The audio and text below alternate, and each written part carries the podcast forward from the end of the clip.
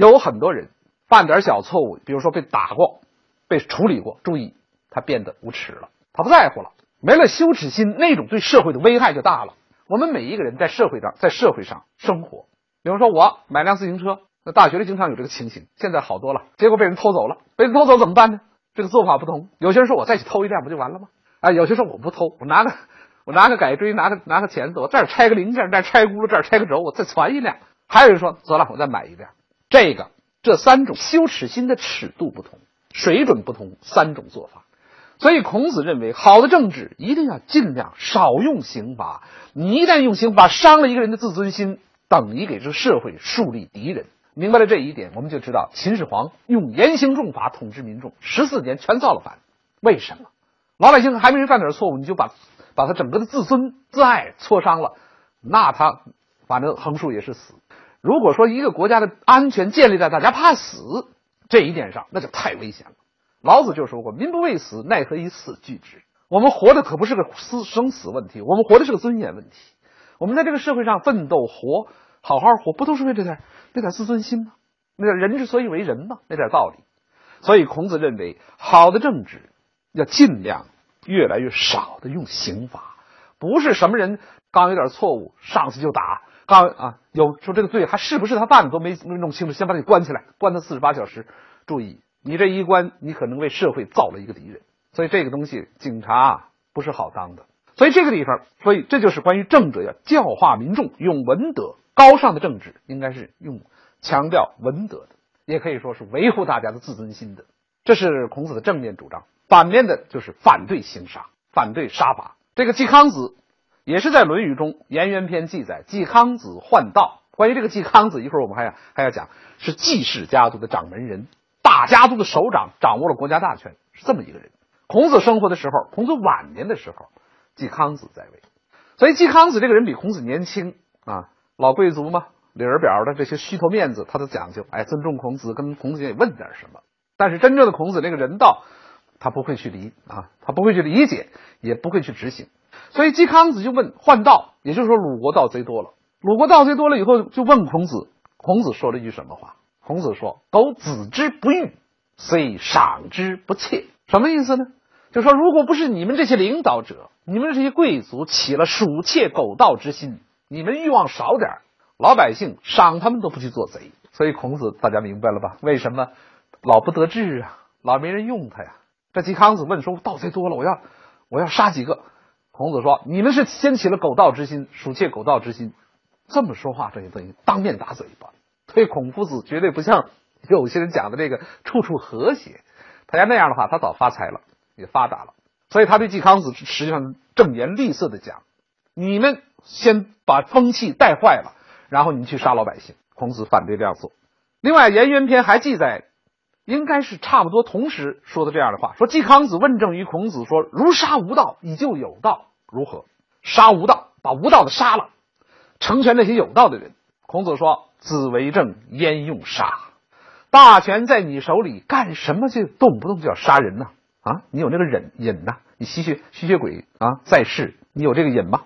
说子欲善而民善矣。你要想好，老百姓肯定跟着。君子之德风，小人之德草。这个君子是在位者，小人不在位者。”我们从这句话里边，我们也看也可以看到，孔子理解是什么？孔子认为，天下大乱了，谁负责任？谁应该首当其冲的负这个责任？孔子是吧？他认为绝对小民不负这个责任。尽管这个天下抢啊抢东西、盗贼呀啊小流氓多了啊，这个责任可是不在民众，所以反对这种杀法。所以他说了一个“君子之德风，小人之德草”。注意，这符合中国的特点。老百姓看着上在上位者看得很清楚。而且是看你怎么做，你说呀不管用。这个在儒家的文献里边啊，在这个《礼记》里边，儒家就说过：说老百姓看在上位者，不看你发的政令，不看你的讲话，看什么？看你怎么做的，精着呢。所以这个地方群众的眼睛是雪亮的。所以这个是强调什么？强调应该还是那个身正令行，给民众做出好榜样。所以这个地方，孔子对政治的这个理解当然我们站在今天看。还有没有价值？这个不同的人有不同的看法。但是，任何政治的措施，任何拿着国家公权力的人，在没有什么，在在没有权力的这些人面前，注意，你要有，你要是能做得正，我看这是万古不变的。第二，政治不要动不动拿着权力，叫挫伤这个，挫伤那个，给社会树敌。那么第三点呢？孔子认为举贤才，这个举贤才这个事情啊，这个孔子讲话呢，好像他很隐晦。你比如在我们现在看儒家看《礼记》，《礼记·礼运篇》，《礼运篇》里边是高度赞美尧舜的，《中庸篇》里也讲说仲尼这个人是祖述尧舜，宪章文武，就是以尧舜之道为他的最高的取法，以文武之道为自己的什么？为自己的具体的章程。这个在文献当中啊有这样的记载。有一次学生就看历史，学生看历史啊就跟孔子谈话，他说看历史很有意思，说那个舜，尧舜时期尧舜禹，说舜这个人呐是有爹有妈的一个人啊，说谁还没爹没妈吗？哎，有有爹没有妈没爹的人，古代传说，比如说周代那个始祖叫后稷，他就是有妈没爹，怎么有妈没爹呢？说呀，春天的时候他母亲。到野外去去干什么？不就不交代了啊？到野外去干什么呢？突然踩了巨人那个脚印儿，结果内心欣然一喜，得怀孕了。这是周朝那个始祖，他妈妈姓姜，他爸爸姓什么？说没有一个啊，姓姓周姓姬没有，他是踩了大脚印儿生的，他儿子才有了姓氏。还有就是禹，禹的妈妈更有意思，禹的妈妈是吞了草籽儿，哎，生孩子了。那么，这是禹出生，是吞了一种很神秘的一种草籽儿。说这个商夏商朝，商朝这个始祖，他妈妈生他更有意思，是也是到春景天儿去河边啊去洗一洗，有点像我们今天踏青。结果说玄鸟，有人说是燕子，有人说是不是，我们不管它了。正好飞过，掉下一个蛋来，他妈妈就把这个蛋吃了，吃了以后怀孕了。这个叫什么？这叫感天而生，这叫感生，感应的感，感生。那么这个感生就是感天而生，没爹。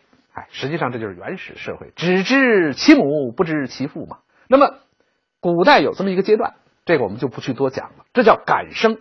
按照中国古代啊，不是用现代社会学的观点说那是一位原始社会，是认为这些人天生的孩子。可是这个舜麻烦。那个舜怎么麻烦呢？那个舜呢，有爹有妈，爹就是瞽叟，瞽叟就是夏老头夏老头娶了一房太太，生了舜，结果这房太太死了，死了以后又娶了一个太太，生了舜有个弟弟叫象，就是那个大鼻子那个象。结果这个老头啊，就爱后婆子，爱爱这个后妈生的这孩子，就开始欺负这个舜啊。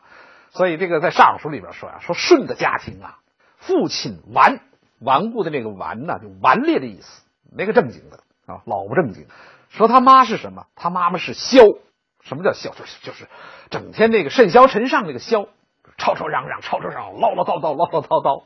说这个相挺坏的。说他你看了吗？他们家家庭环境非常糟糕，但是他做的很好。这样的话，尧就把权力就给了舜，把最高权力给了舜。那么学生对这个事情就不解，不解在哪儿呢？说舜一个人子，怎么三个在他朝廷里边？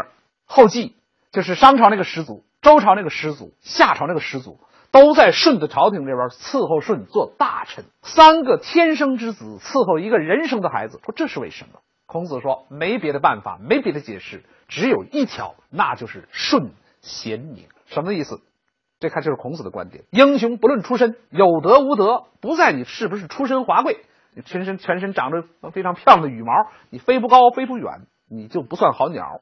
所以孔子的标准很简单，他因为他贤明，看了吗？天生的孩子要伺候一个人子，人生的孩子重贤。孔子在《论语》中说过一种话，他说：“仲弓可以南面。”孔子有个学生叫仲弓啊，又叫雍，雍和宫的雍，可以南面，什么意思？可以南面做诸侯。这话说的多少有点过头，因为周代是周文王的子孙在那什么，在那掌权，诸侯们都世袭的权利。他说：“我的学生。”仲弓的德行完全可以做一个诸侯了。这再联系起来，为什么孔子认为尧舜好？为什么？就在于有一点，尧没有把最最最最手里最高权力传给自己的儿子，而传给了一个贤人舜。舜也没有把权力传给自己的儿子，而是传给了另外一个贤人，就是禹。按照老话，这叫天下为公。所以孔子祖述尧舜，所以尧舜时期是天下大同。这些地方我们仔细想，这都是可能对这些思想都应该来源于来源于孔子，但是不明说，是后学们把它说出来了啊。孔子这个人为人很仔细，也很小心，不做那种于事无补、于己有害的事情。这是关于这个贤人。关于贤人，还有这样一个，在《论语》中有这样的说法。有人问说：“说老师，你整天说举贤才，举贤才，我将来有了权，我再当一把手，我知道谁是贤才呀？举而所知，而所不知，人其舍诸？你活这么一活了一辈子，你也混到一个长官地位了，总有一个贤人，你知道吧？这个我们身边有贤明的人，我们都能知道谁才干好，谁能善于干什么。说如果你知你把你知道的这个人，把他举上来。”亮明一种态度，我尊重贤人。那么你不知道的人，别人帮你举，人家就不会把那个贤人舍弃掉，不帮忙。这是举而所知，你不知道的，别人帮你举。要点在有这样一种开明的态度。讲举贤才，有一个叫公叔文子的人。公叔文子这个人呢，也是做啊，平时日常做事情啊，有很多事情做的不一定很好。但是当他自己升迁的时候，他把他自己有才干的家臣。推荐了给了魏国的君主，这是个魏国人。孔子说：“有这点气概，当得起那个文字。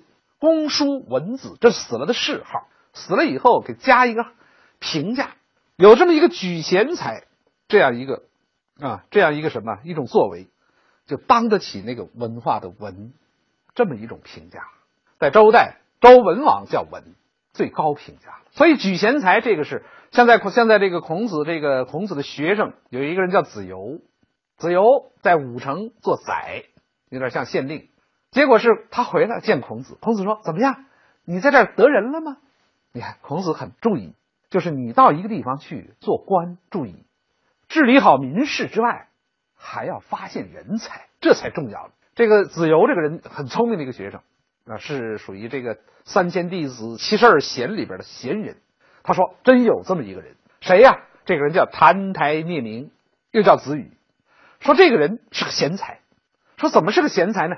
他说两点：第一，没事的时候，从来不到我的办公厅，到我的办公地方来套词，就是没有官事，从来不找长官套近。第二，走路的时候，你观察他走路，从来都不抄小路，这叫行不由径，径就是小路。俗话说嘛，人怕有外号，地怕有小道。”好的，方方正正一块田地，你为了走路插过去，给人踩出一个道路，这种你是方便了，可是这田地坏了，这种行为叫苟且。注意这个子由，他说这个人品格方正，一不巴结长官，二做事不苟且。要注意啊，子由不简单，能够从不巴结自己这一点上看到这个人的品格，这个不容易。所以有的时候孔门中有些人的聪明程度可能比孔子还厉害。你看这个子羽，这个子羽要注意，这个人澹台灭明，名字叫子羽。在《论语》中，孔子有一句话说后悔话，他说：“羽貌取人，失之子羽。”结果啊，我们可以揣测，就是子游把这个子羽啊，就是澹台灭明推荐给孔子。孔子一见，当时心里面想：“我的妈呀，人还长这么丑的，子羽貌丑。”所以孔子心里边就不大不大喜欢。但是后来发现，以貌取人，自己错了。这个在《论语》中有表现。所以这是这仍然是一个举贤才的一个一个例一个例子。你看后代司马光，司马光做了宰相以后，找御史大夫。我们知道御史是干什么？御史是言官，专门挑剔执政者的毛病的。他怎么选人？他专门挑他不认识的人给他做御史大夫，就是御史。为什么？认识的人伙同一气，不认识的人他可以客观。这一点子由的精神，从不巴结这个自己这一点看出对方的贤德，好传统。有些人整天骂儒家，骂说实在的，儒家哪相屋里哪相炕，你到底看清楚了吗？这些人身上的品质你了解到了吗？有资格骂吗？啊，说多余的话。所以这个贤才实际上又是孔子评价评价人的一个标准。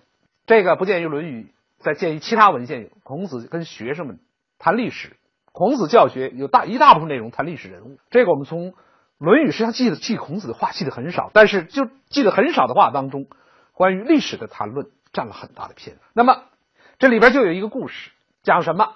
有人说：“哎呀，现在这个在春秋时期有一个很了不起的政治家，这个人叫子产啊，大家都知道子产不毁乡校啊，有民主气息，原始的民主气息，让老百姓有有水平的一些人在乡校里边在那骂骂街，提提意见。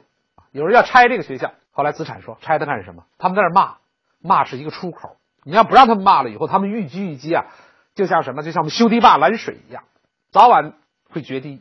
说呀，哎，宣民使导，让他们把意见表达出来。那么有人赞美子产，孔子就说：“他说你们都说子产很好很好，我也同意。但是我觉得子产有一点不如子皮。子皮叫舒虎，因为虎啊，我们知道虎这个皮好，所以它叫子皮。虎名字名和字，古人的名和字有联系。说子皮怎么好？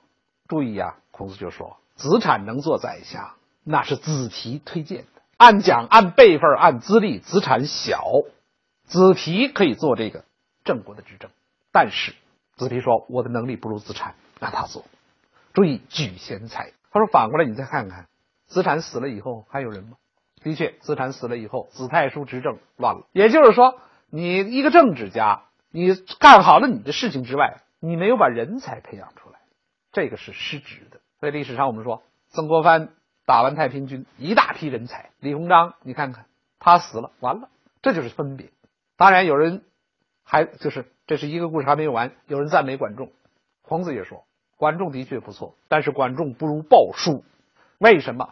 管仲能上台，完全是鲍叔极极力推荐的，鲍叔之德。管仲死了以后，齐国的霸业马上中衰。这个注意，这都是在强调一个举贤才。关于中国的举贤思想，这就是古代文化的一个精义。你江山，周家江山可以万代相传，但是你把权力交给贤人来治。像日本似的，天皇就保存着，英国王室保存着，但是贤人来政治，来搞政治。所以中国的古代，我们说到了秦汉以后，我们的专制社会还能维持一种繁荣向前发展，这一点是关键。举贤，所以到汉代实行察举制，到什么？到明清以后实行啊，到唐隋唐以后一直到明清实行科举制，都是举贤才的一种举措，这都是我们传统中应该正视的东西。关于这个科举制，我们不要光看了范进中举就骂，骂这个中国古代科举制一无是处，我们要寻找更好的办法，而不要妄自的就是骂前人。所以举贤才，大体来说，证明举贤。这是孔子思想啊，就是我们看《论语》当中啊，这个是他比较关注的一些问题。当然，《论语》中还有很多关于政治方面，我们将来随啊，再再再去，我们会结合这些例子，我们再慢慢再说啊。你比如说，关于刚才我们讲的人道问题，我们回头做一个专题来讨论。那么，我们现在讲了一个问题，就是孔子对政治的理解，所以他要去从政，他要去从政，你就你这是一个必然的，就是说他去从政，你先了解他的思想。那么孔子从政，我们说很难，温温无所事吗？不用，可是也不是这么简单。孔子在他一生当中，他有这么几年的时间从了政，而且官做到了大夫以上，有点像公卿大夫。他总是说“以武从大夫，以武从大夫之后”，实际上他做了司寇，管理国家的治安。有一段时间，他真拿到了鲁国的大政，虽然时间不长，他有这样的机会。那么至于说孔子怎么去从政呢？我们呢一会儿再谈。出身于低层贵族的孔子，刚踏入政坛就遭到打击。这个一开始就否定孔子的人到底是谁呢？谁呢？这个人叫杨虎。面对杨虎的政治压迫，孔子又是怎样巧妙应对的？我出来办事儿，我给谁办事儿？我没说。在鲁国的政治斗争中，杨虎为何敢于用极其卑劣的手段挑战权贵？所以只能证明鲁国那帮贵族没有血没有血性的这帮贵族没出息，驾驭不了这样的人物。我们今天反观孔子的一生，他为从政做了很长时间的准备，但是尽管如此，他的从政之路依然遇到了各种各样的障碍。孔子又是如何应对这些阻力的？听李山老师讲夫子从政。孔子从政用了好长时间啊，准备。他到了五十多岁才有从政的机会，而且这个机会是因缘巧合，也可以说是没办法了才请他。孔子的父亲呢是个战斗英雄，是叔梁纥，能打仗，力气大，靠着自己的军功做了大夫。可是呢，老早死了。孔子几岁的时候他就死了，所以孔子是少年孤陋。孔子他。父亲做过大夫，也是一个县啊，叫邹人，邹这个地方做县令似的，相当于县令。说起来呢，有这样的家世呢，孔子大概出生了以后也能做一个士，就是低级贵族，有这样的资格。在他二十几岁的时候，这个季氏家族出于什么原因，就想招待鲁国的这批年轻的，就是低层贵族士，因为这批人可以打仗，就开始宴享这批人。史书记载说。孔子知道这件事情以后，邀蝶而往。什么叫邀蝶而往呢？蝶是什么呢？蝶呀，就是我们披麻戴孝的那个麻麻绳子。古代爹妈死了，重孝，这里边披麻戴孝，在脑袋上拴着一个绳子。说妈妈死了一年了，举行了一种祭祀仪式，叫殓。举行完了以后啊，这个绳子就不在脑袋上放着了，在哪儿呢？在腰里边放着，就杀一个麻绳子杀着。孔子听说了季氏家要招待士。哎，他想一想，自己的父亲是作为一个宰啊，就啊叫邹邑的一个地方官，那么他自己呢也应该有士的这种身份，于是邀蝶而往。邀蝶而往啊，要注意，按照古代三年之孝这种说法，三年你在给父母守孝，国家有大事不应该去招你。但是如果你父母死了一年了，一年了。一年的热效过了，已经开始把绳子系到腰上的时候，你愿意参加？说我主动参加国家的行动，可以。所以孔子抱着一个热情，麻绳子拴在腰里边，就去到季氏家邀蝶而往，准备参加这个宴享活动啊，也就是说准备出力气。结果门口碰到一个人，说过去啊啊，就前几年拍了一个电影叫《孔子》，请的是大腕儿周星驰。那个片子啊，这个编剧啊，也不能说太糟糕。实际上里边有个人物应该演谁呢？这个人叫杨虎。杨虎这个人长得跟孔子差不多，大个子，极有才干，极邪恶。他们俩正好一正一反，长得很像。哈，这巧了。杨虎是谁？杨虎是季氏家的家臣。孔子就是史书上记载，孔子最早跟杨虎照面。当然，孔子小的时候也应该知道有个杨虎，可能岁数也差不多。杨虎站在门口就说了一句话，杨虎就拦住了，说：“哎，停一停，你干嘛？”说我要去参加这个宴会，杨虎说：“既是享事，非敢享子也。”于是孔子退。